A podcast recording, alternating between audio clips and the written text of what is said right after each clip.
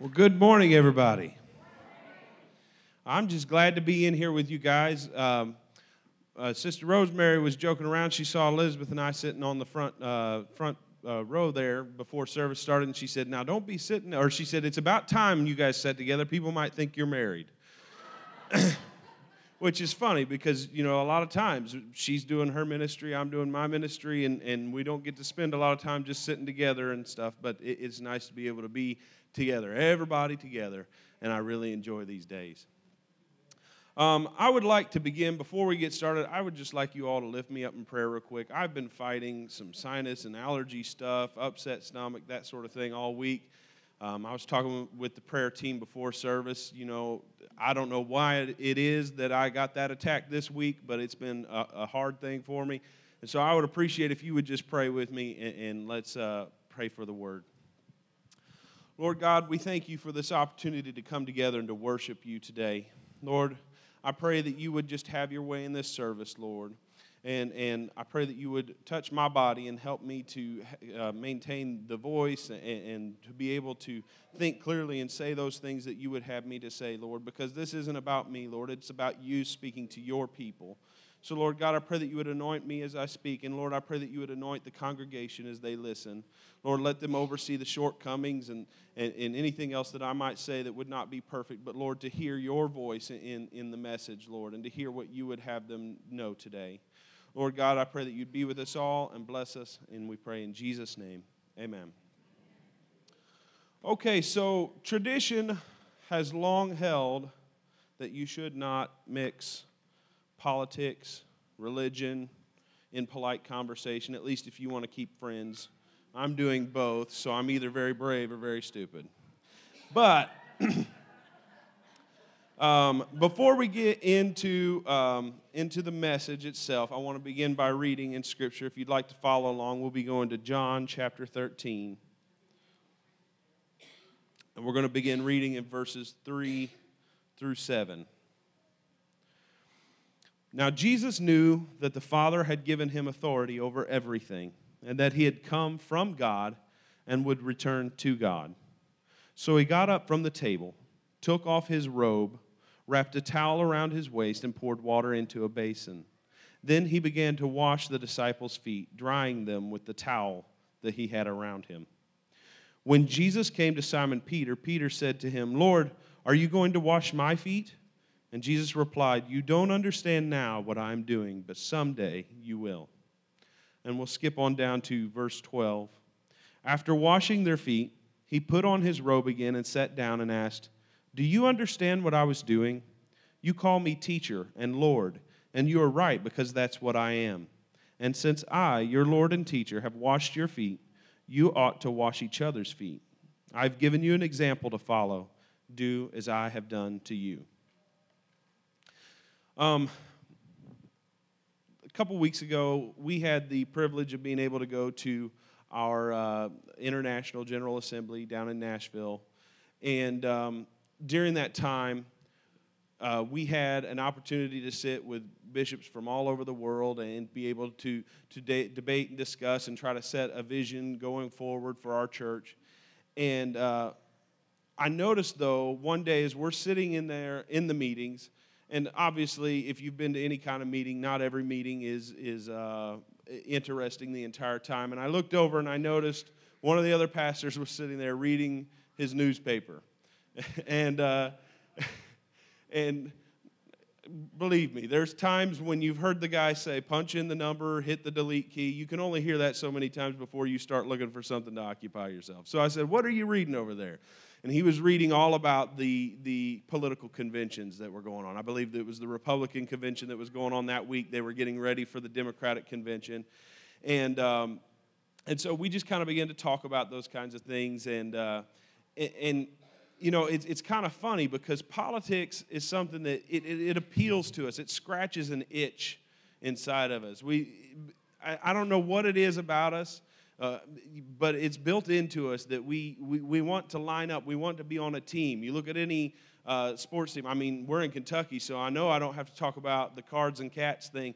There, there's something about belonging to a tribe and it being us versus them and that sort of thing that it just seems so natural to us. in our state, in our fallen state that we're in, it's so easy to, to draw those lines and to draw those boundaries.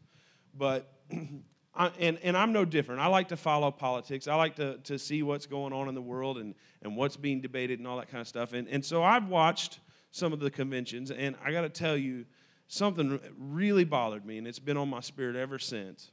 And it was how they would begin these conventions, they would, they would have someone come up and to pray.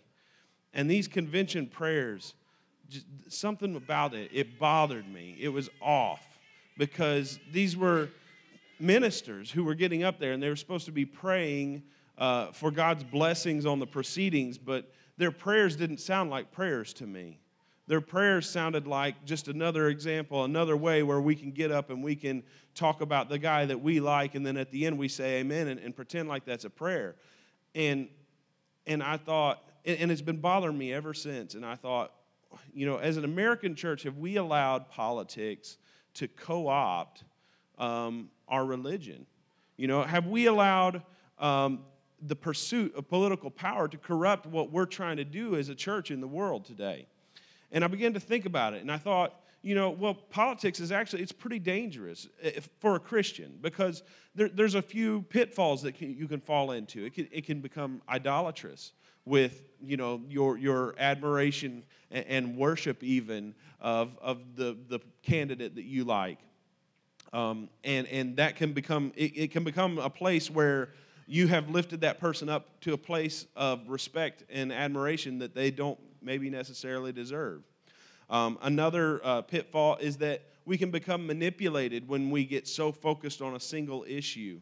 Um, for instance, um, you know, I'm very, very pro life. I'm very anti abortion, but you have to be careful and don't allow a politician to look at you and use your faith that, and, and your belief that life is precious and use that into manipulating you into supporting other things that you don't necessarily believe are, are true or accurate. Um, in fact, uh, just recently, I read an interview with Al Mohler, who's over here at Southern Baptist Seminary here in Louisville. And, and they said, Well, haven't Christians always voted for the pro life guy? And he said, Wait a minute. He said, We need to take a step back. Uh, he said, What we have always done is we have always voted in a fallen world for a fallen candidate in a fallen political system and done the best we could. And I thought, man, that, that's good, you know, because we are. As Christians, we're called to something far more than just lining up with the red side or the blue side, the donkey or the elephant. You know, we're called to find a third way. And that's what Jesus has provided us here in this scripture that I've talked about today. Because Jesus had power, Jesus had authority. He could have done whatever he wanted. If he wanted physical victory, he could have summoned legions of angels he had at, the, at, his time there were groups uh, there was a group called the zealots that they were openly going uh, taking up arms against the romans if he wanted to he could have summoned an, an army but he didn't do that because he knew that that sort of thing was not going to accomplish god's purpose in that time and in that place um, another thing that politics can do is that it creates animosity like I said, it, creates that us versus them. And it's one thing to do that when we're talking about sports. It's one thing to root for your team and make fun of the other team's fans and pretend like, you know, they don't have teeth or, you know, they've got cheese for brains or whatever it is you want to, you know, say. But there's a difference in that and actual ill feelings which can occur when we're looking in the political realm. It gets pretty nasty. Um, you know, and, and, we begin to look at the other people as our enemies. Um, conservatives say that the liberals, gay activists, the ACLU, pro choice advocates, uh, evolutionists, um, all that sort of thing, they begin to see them as the enemy. They're people who I must destroy, I must take down. They're against me. Or if you're on the liberal side, it's the fundamentalists, it's the gay bashers, the Christian coalition, pro life advocates. They're the enemy. It's my job to destroy them, to take them down, to make them crumble. And that's just so counter to everything that we're supposed to be doing as Christians. You know, and so that's why we have to realize that there's something more going on. And, and here's the problem as Christians, sometimes we fail to realize that there is more. I mean, up here, we know there is a spiritual realm out here. Up here, we know that God exists, angels exist, that there is a heaven and a hell. There are, there are cosmic battles going on, that there are spiritual strongholds and oppression and those kinds of things. Up here, we know that. but we don't always realize it down here and we don't live like it. And so we have to realize that as Christians, we're kind of in a weird place.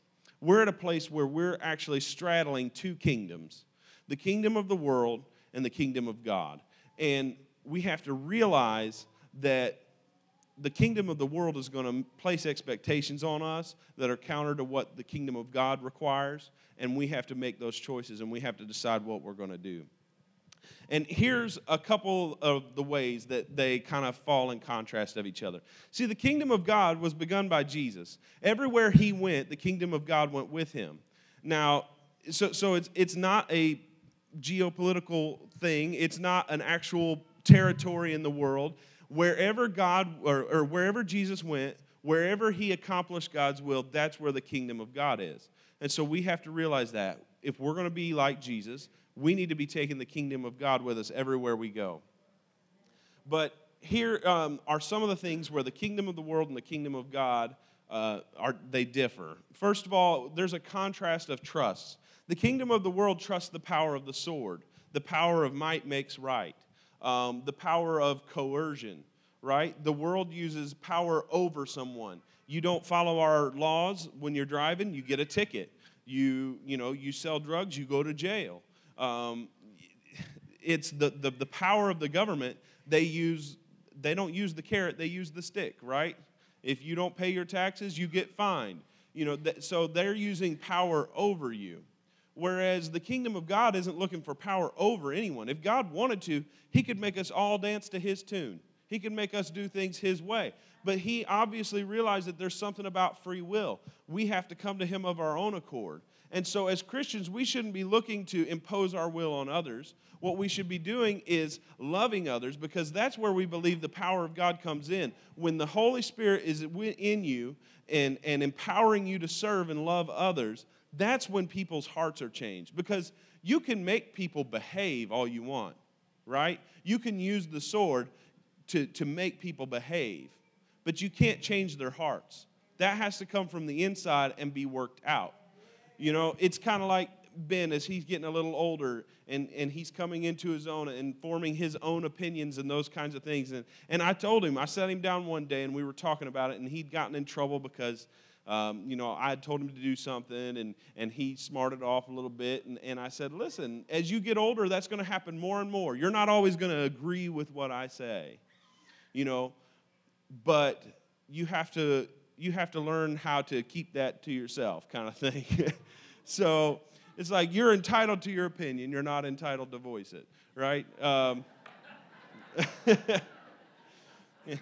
so, uh, but anyway, I can make him behave as much as I want. I can enforce the rules. I can ground him. I can not let him go out with his friends. I can do those kinds of things to get the behavior that I want.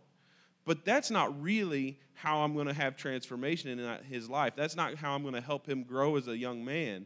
How I'm going to help him grow as a young man is by loving him and by showing him so that there's a transformation on the inside that produces the behavior that we want. And it's the same way in the world. We can try to enforce our opinions on the world, it's not going to work, right? We're not trying to establish a theocracy. I mean, that's what ISIS is doing over in the Middle East right now. They're like, you're going to be a good Muslim, and if you're not, we're going to chop your head off. And that does, doesn't work, right? If you want to bring about the change and to bring about the kingdom of God in this world, the only way to do it is to love people, to love our enemies, to love uh, and serve, right? Love and serve. And when you do that, it shows people, hey, they're not against me. They're not my enemy, they're for me. And then they become receptive, right? It's like you get in an argument with someone, if you uh, start off on the attack, you're never going to change their opinion, right? But you have to show them, hey, I'm willing to listen. Let's talk. Let's compromise. That's the only way change can ever happen. And that, that to me, that's what's so silly about these 24 hour news shows or whatever, because the, the outcome's already determined. We're going to have the conservative guy on this side of the screen, we're going to have the liberal guy on this side of the screen. They both already know what they want to say. They're going to scream at each other for a while, and then no one's going to be convinced of anything because the conservatives already know they're going to agree with the conservative, and the liberals already knows he's going to agree with the liberal, and so the whole thing is just pointless to me. But when you come to it from the other perspective of, I'm not out here to be your enemy, I'm here to love you, I'm here to serve you, and I'm going to do that even when it's sacrificial, even when it means I have to give up something I want. But I know that this is what's going to accomplish God's will in the world. That's where we begin to make a difference. You know, I think it's interesting that in the Bible, Jesus is compared to both a lion and a lamb. But the power of God isn't shown by Jesus the lion. The power of God is shown when Jesus submitted as the lamb. That's where the victory was won, was when he sacrificed himself for us. Another contrast between us is um, the um, contrast of aims, which I already addressed a little bit, in that the, the world or the, the kingdom of the world is concerned with what people do, whereas the kingdom of God is concerned with who people are and what people can become. You know, God desires for you to flourish. God desires for you to have the best life you can have. That's another thing I share with our teenagers all the time. I, I said, you know, when I was a teenager, it just felt to me like God had a bunch of rules that I had to follow. It's just more rules, rules, rules and I try to let them know, you know, the rules aren't there just to give you, you know, a checklist that you have to check out or, or, or, or, to make your life more miserable when you follow the rules, you actually have a better life than if you didn't. Because when you don't follow the rules, that's when the consequences appear in your life. And so we have to get to a place um, where we are sacrificing our own interests to carry out God's will as opposed to being constantly obsessed with preserving and advancing your own personal agenda. Another uh, contrast between the kingdom of the world and the kingdom of God is the contrast of scopes. The kingdom of the world is uh, it's it's intrinsically tribal, right? It's uh, you know a, a, people group, a nation, an ethnicity, a state, a religion, an ideology, or an agenda, and you band together with other people who have the same views as you, and then you're going to make that happen, right? And um, you know the kingdom of the world cannot continue to exist by loving its enemies. Because if you just try to love your enemies as a country, then the enemies are going to run over you, right? I mean, you think about World War II, if, if France had just said, well, Germany, if you want to come in, that's fine. We're just going to love you anyway. No, they mounted a resistance. They fought against, because that's the only way that France as a nation could continue to exist. But the kingdom of God is not like that. We don't have to fight our enemies. Um, we don't have to do, um, we just love as, as God loves. And that's the other thing about the kingdom of God. You know, America is not the chosen Christian nation on the, on the planet, right? There are Christians that live in every, every nation, every continent. They live all over the world. And so we have to realize that the kingdom of God and what we should be working for extends beyond our borders, it extends beyond uh, our state, it extends beyond our people and our culture um, you know, the kingdom of God is universal. Um, once we realize that, we realize how silly it is to advance our own when, you know, you, you're, you're working against other people of God, right? You know, if, if I'm trying to advance American interests over Iraqi interests or Afghanistan interests, well, what's that saying to the Christians that live in that country? I'm placing myself against you when you're supposed to be my brother or sister in Christ. And so we have to realize that that doesn't line up with the kingdom of God. There's a contrast of responses. The world says an eye for an eye, a tooth for a tooth, and we'll all be walking around gumming everything and blind, you know? But when we, we have to return evil, or return good for evil right? As long as we're concerned with, well, he talked about my mama, now I'm going to go punch him in the face. I mean, we have to learn that at some point we have to break that cycle of violence. And, and violence is becoming worse and worse in this country. And, and we need to be showing by an example, turning that other cheek. See, God didn't tell us to, to love your enemy. He didn't tell you to turn the other cheek. He didn't tell you to go the second mile because it makes sense from a physical standpoint. It doesn't make sense, right? But when you do those kinds of things, that opens up the possibility that your enemy will be transformed. You know, then there's a contrast of battles. The kingdom of the world has earthly enemies. But by, very, by its very definition, the kingdom of God has no earthly enemies. everyone is our friend, everyone is our neighbor. At least that's what God tells us in the Bible. And so we should be treating all of uh, everyone we meet with respect, whether or not they're conservative or liberal, whether or not they're black or white, tall or skinny, bearded or unbearded. Sorry, Christian. I, I feel your pain there.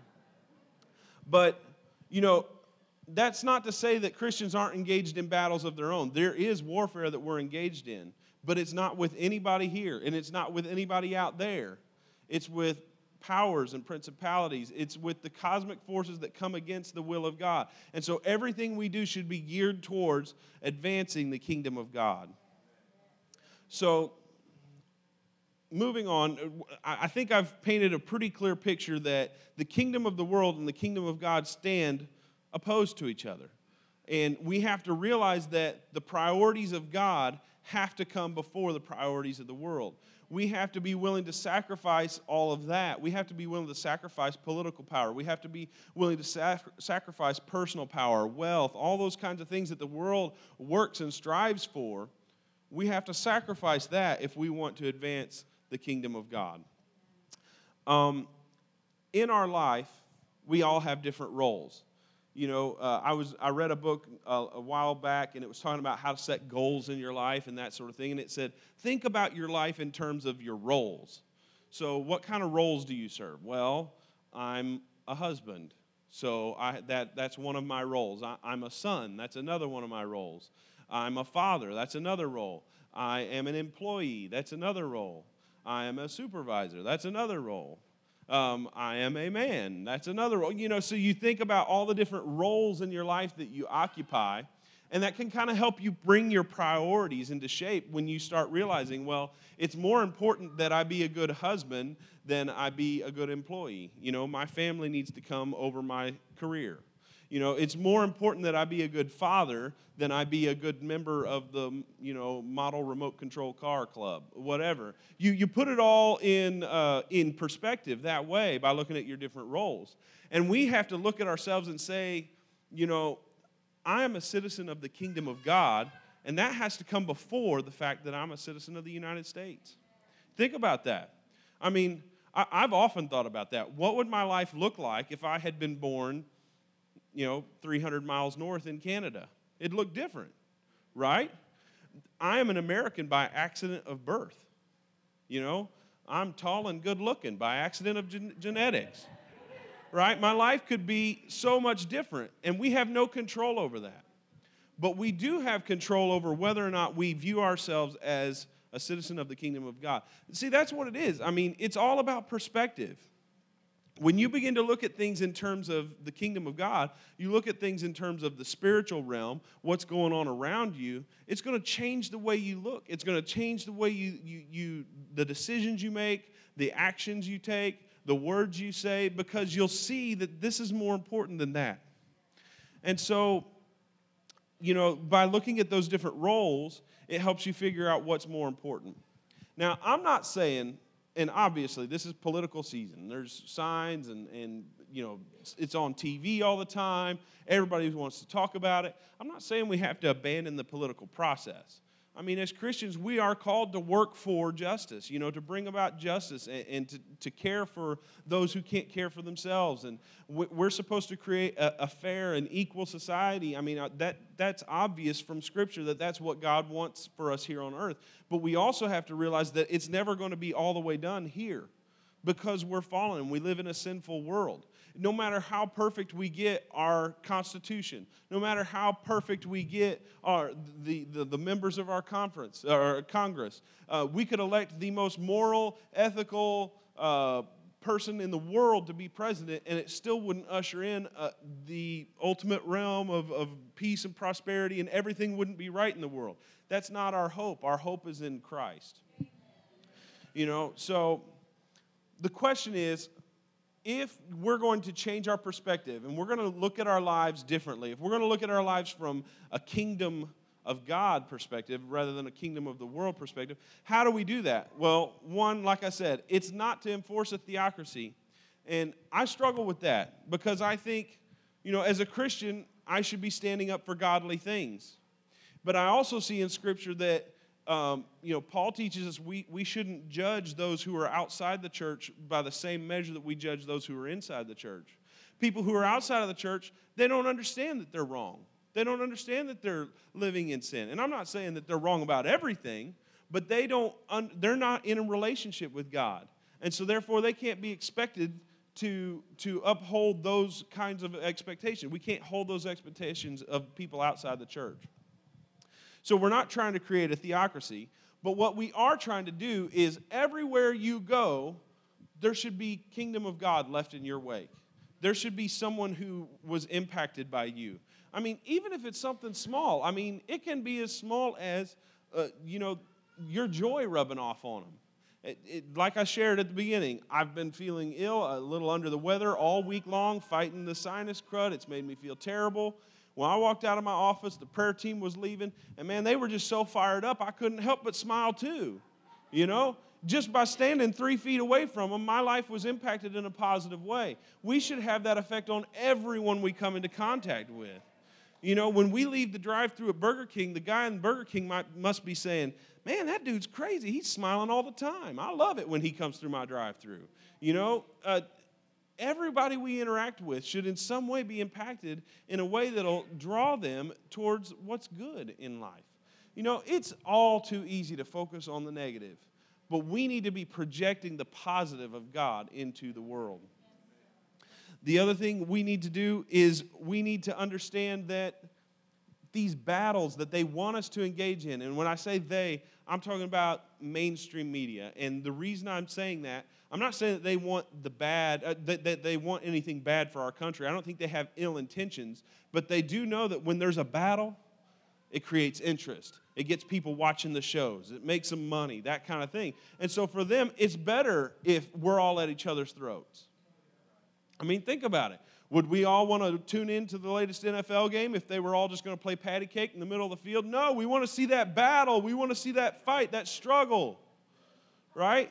And it's the same way, that same thing applies to the political realm. It, you know, people are interested in the battle, in the struggle. Who, what's he going to say next? Ooh, is he going to talk about her? You know, and, and all that kind of stuff. Or, or what's she going to say this time? Or, you know, we get all caught up in, in the drama of it. And, and we need to realize that none of that ultimately matters.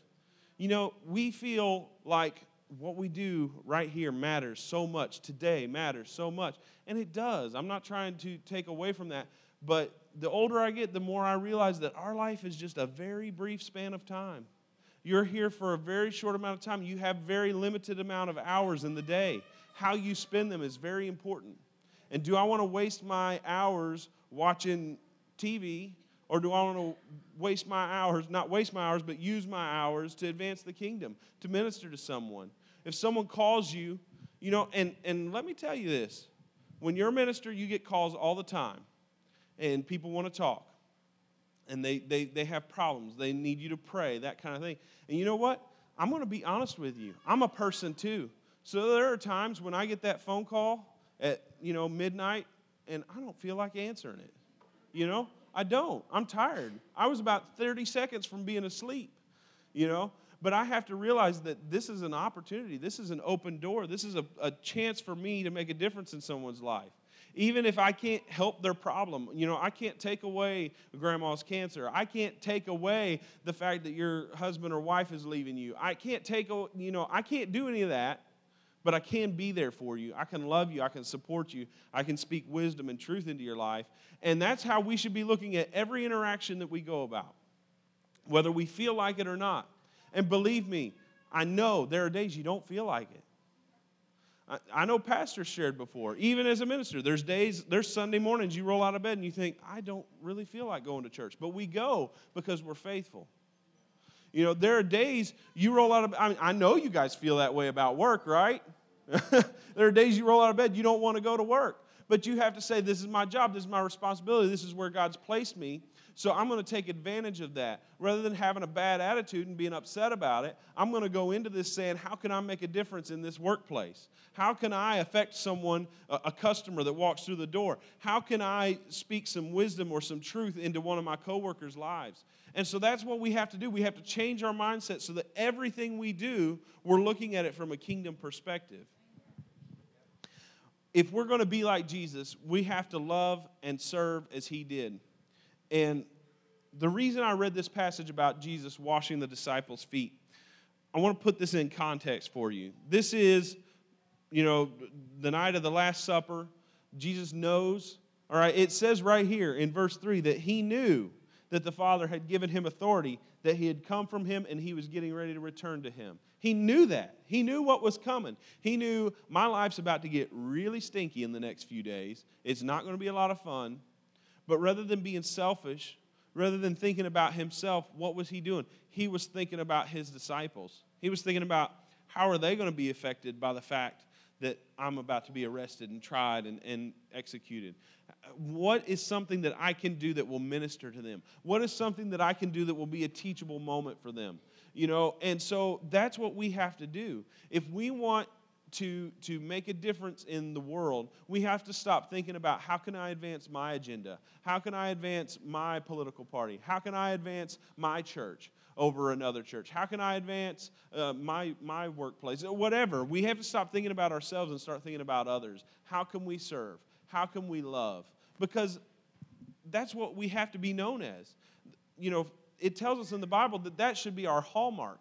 That's how people should know you're a Christian. It's not because you got a, a, a, fish on the back of your car. It's not because you got a tattoo or a bracelet or a necklace or anything else. The way people should know that guy's a Christian is because he loves. He loves everybody. He loves all the time, unconditionally. We love all people in all places, at all times, and without condition. That should be our hallmark.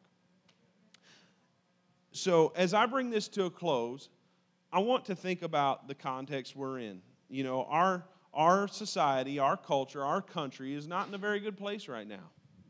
I, I think most agree. You look at the polls, most people are not real happy with the state of our country, not happy with our rep- elected representatives, they're not happy with our economy. You know, yeah, people have jobs now, but you have to have three of them to pay the bills, you know? Um, so we're in a place where we're dealing with some things as a country. And so we, as a people of God, have to say, look, we don't have all the answers. We can't fix it all. We can't fix everything that's wrong with the world, but we can love where we are.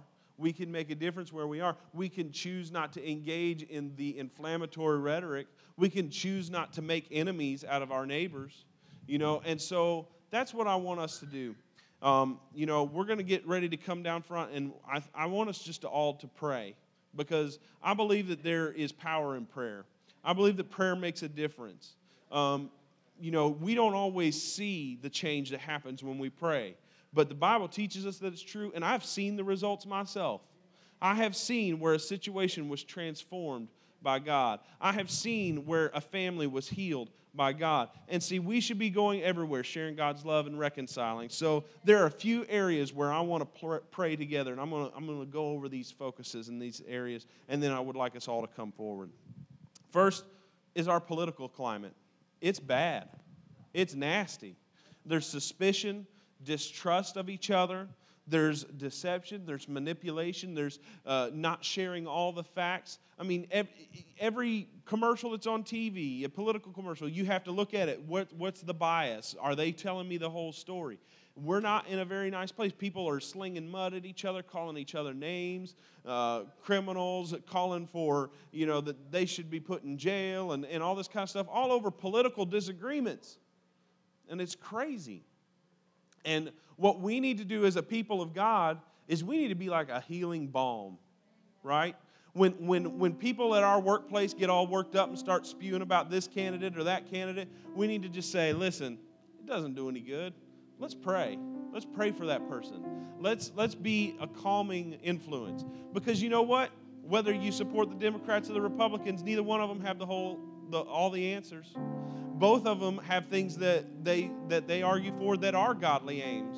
And they both of them have things that they support that are not godly aims. And so we can't just you know pretend like well my side's right hallelujah. You know we have to speak peace into the situation.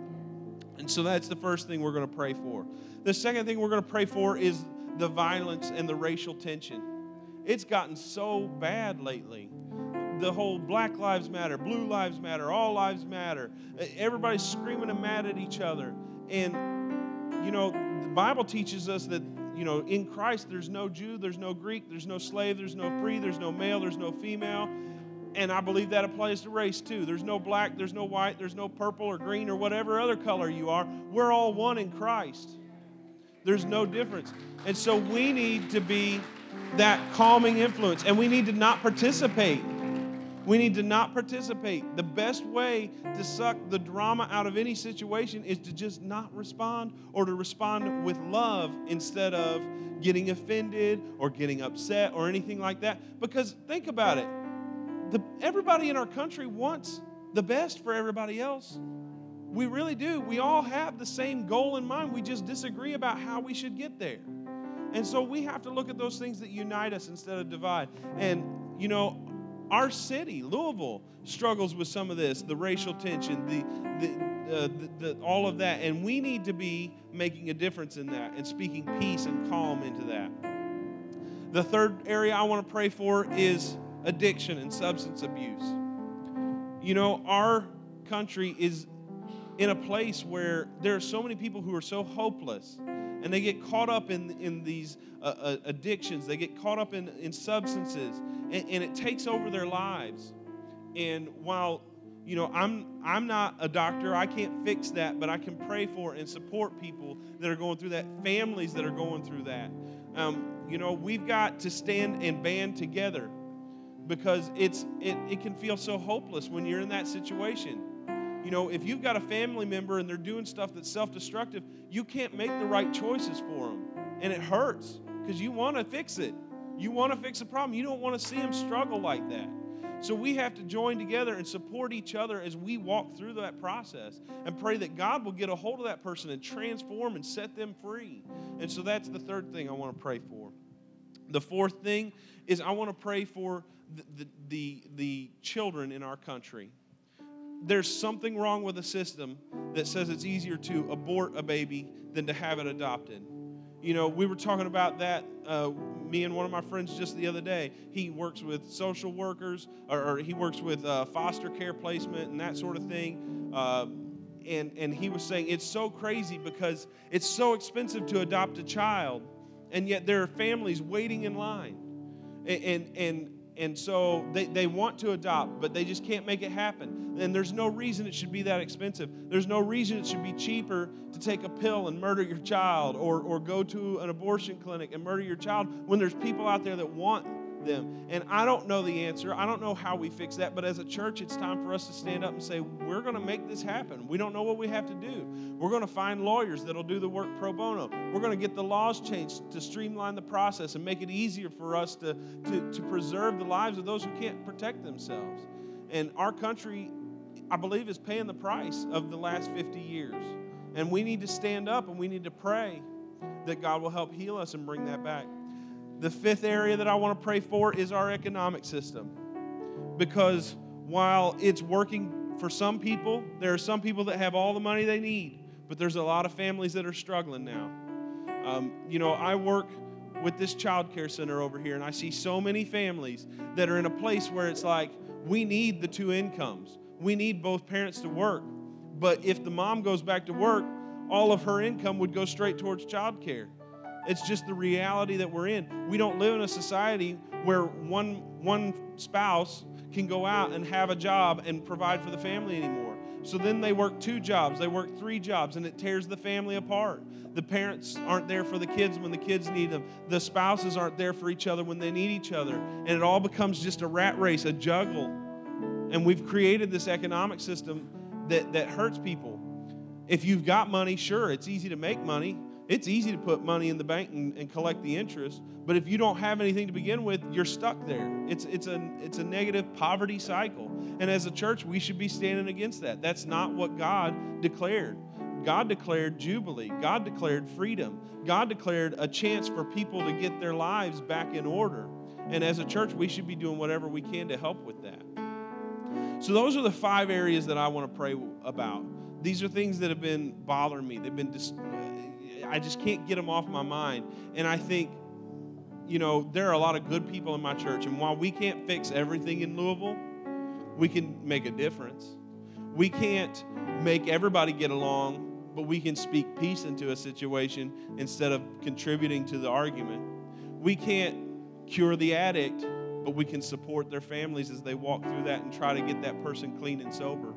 We can't adopt every child out there that needs to be adopted, but we can help those who do need it. We can't, you know, we, can, we can't fix it all, but we can make a difference. So that's what I want to do. And there is something about unity. So, what I want to do, and there's also something about praying aloud. There's something about hearing the prayers of, of your brothers and sisters next to you. So, that's what I want to do right now. If you all would come and join me in the altar, I would like us to pray. And would my prayer team be willing to join me? And we have these five areas, and I would like to maybe have our prayer team pray, and each one of you could maybe address one of these prayer areas. I know I didn't talk about that before, but I just feel, kind of feel led towards that right now. Every part of my world, take this life and breathe on this heart that is now yours. You can have it all, Have. Lord. Every part of my world. so I'm just each one. Take this life and breathe on this heart that is now yours.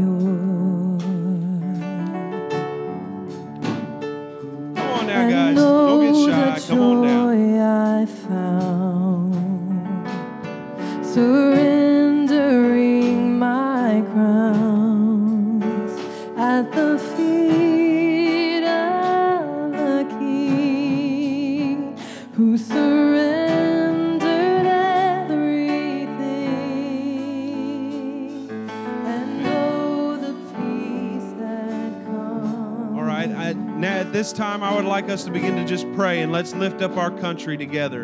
I want all of us to pray together that we can make a difference in this country. Lord God, we come to you together as a united people, as your people, who have realized that we are a part of your kingdom. We're no longer a part of that kingdom of the world, we're part of the kingdom of God. And Lord, we don't know that all the answers and we can't fix everything, Lord God, but we want to begin to pray for these specific areas. Lord God, as we pray, Lord, we want to see your power take hold in this city. We want to see strongholds broken down. We want to see chains broken. We want to see families set free from the oppression that's over them. Lord, we want to see addicts walk free. And Lord God, I've called this prayer team together. And Lord, I want them to pray, and they're going to pray for each of these areas. And Lord God, we are all going to join together. Lord, we're going to stand together and say, Lord, wherever we can help, wherever we can love, wherever we can serve, we're going to make a difference in your name.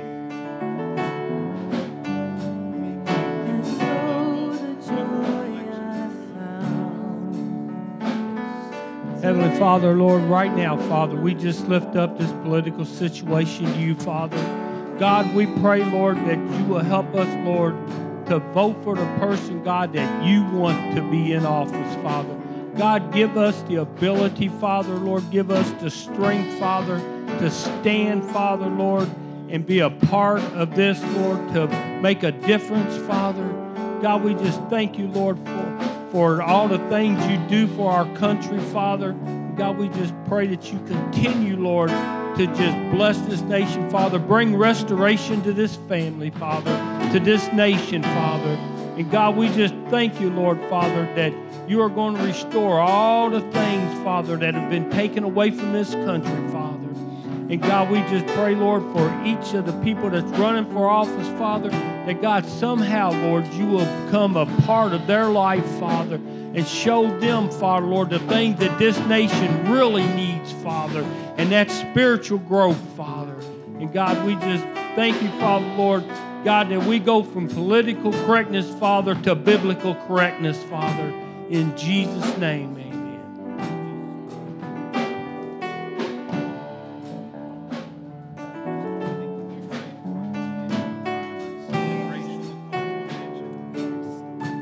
Father God, we thank you and praise you today that you are a good God. You, you want good things in people's lives. So we take authority over the strife and the contention and the hate and the anger that rises up, God, with, with race in all the different areas of living, God. And Father, we pray today that your people who are called by your name, as we humble ourselves, God, and make the decision to forgive anybody for anything, God, we can have the peace that passes all understanding, crossing all of the borders, God, and we can walk in that kind of peace, God, all the days of our life. That's what you desire, God. That's who you are, God. So I pray today that we, your people, God, would rise up and be the people that you have called and, and, and anointed and empowered us to be. And that we would learn to love one another, to forgive one another, and walk in the truth that produces the peace. In Jesus' name we pray. Amen.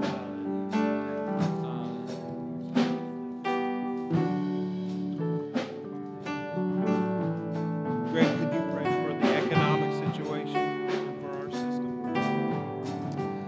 Father, Lord, we lift up our economy, Father God. And Lord, we know that it's your sons and your daughters, God, that we live in your economy, God. But God, we ask, Lord, that you would give the leaders, Lord, that you have chosen, God, that you would raise up godly leaders, Lord, that are already your sons and your daughters, God, that they would serve in the political system, the judicial system, God. And God, that you will use them, God, and give them influence, God, and give them supernatural favor, Lord, locally, God, on a, every town, every city, Lord, every state, God, every major city. And God, that you will remove those who are corrupt, Father God. God, that you will give us godly men and women who are serve in those positions, God. And God, that they will hear your voice, God. God, they will serve your people. And God, it will be unity, Father God, a spirit of unity, God. God, instead of division, Lord, over, over political things, God, or, or Lord, we just ask you to remove those, Lord, who are in office, God, who are in opposition of your word and your will, God. God, that your will would triumph, God. And God, that because of that, God, because there are godly men and women, God, that you are calling and raising up in those positions, God, that the economy would flourish, God. God, that it would flourish, Lord, like it's never before, God, for your glory, God. Not for people to be rich, God, but for people to be rich in Jesus. God, that people would come to know you, God. And God, we just ask, God, that you would bless America with those type of individuals, God, from the president, Lord, to the Congress, to senators, God, to governors, to mayors, God, from the top to the bottom, God, to every one of us, God, that you would give us a spirit of unity, God. And we thank you, Lord, that you, God, are the key because you are Jehovah Jireh, Lord. You are our provider, God. And we look to you, God, for everything that we need, God. And we thank you for your many blessings, God. In Jesus' name.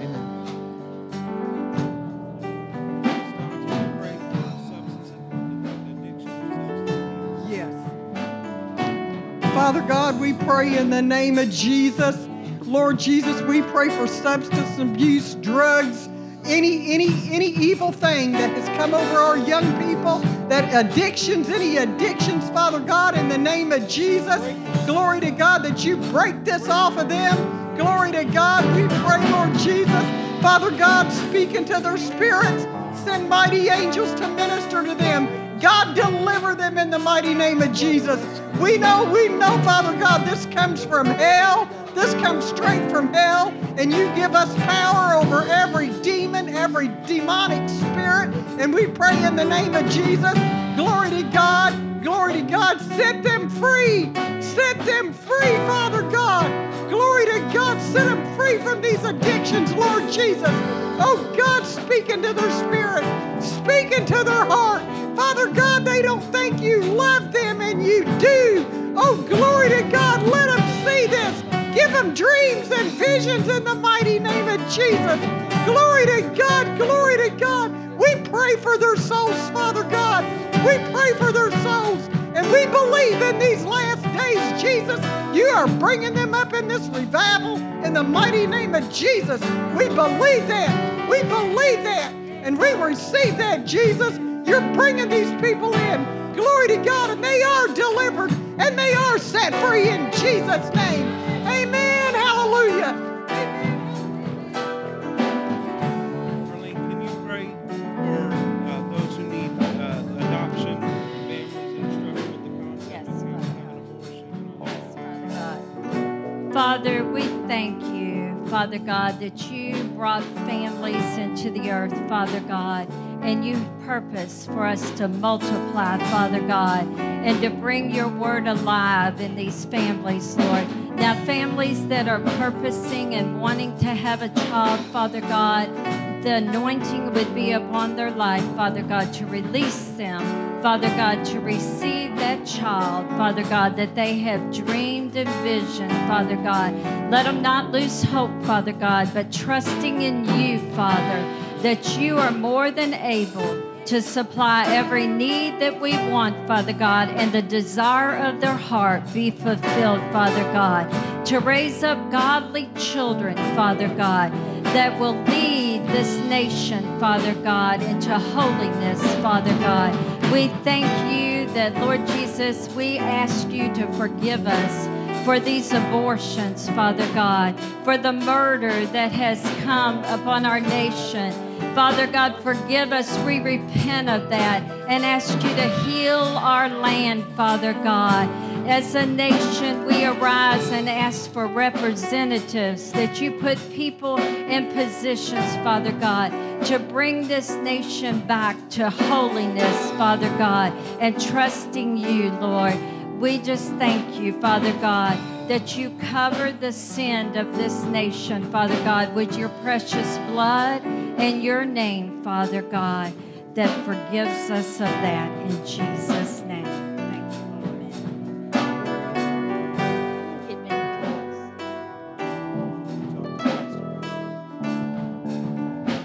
me. Lord God, as we get ready to dismiss, Lord, I just want to pray for everybody else in this room. Lord God, it's hard to look at things from your perspective, Lord, and to think about kingdom work when we're under attack ourselves. Lord, if there's a health issue, Lord, I pray freedom and deliverance over that. Lord, if there is an, an emotional issue or, or, or a relational issue that's going on in our life, if our families are under attack, it's hard to keep our eyes focused on you. So, Lord God, I pray that you would help us to fix our eyes upon you, to look to you as our hope, not to anybody else, Lord God. And I pray that, that you would provide deliverance, Lord God, so that we can accomplish the purpose that you've called us to do. Lord, so that we can be the husbands and the wives that you want us to be, the, the parents, Lord, the, the, the employees, Lord God. I pray that you would help us to make a difference in every situation and in every person we come into contact with. And we pray in your holy name. Amen.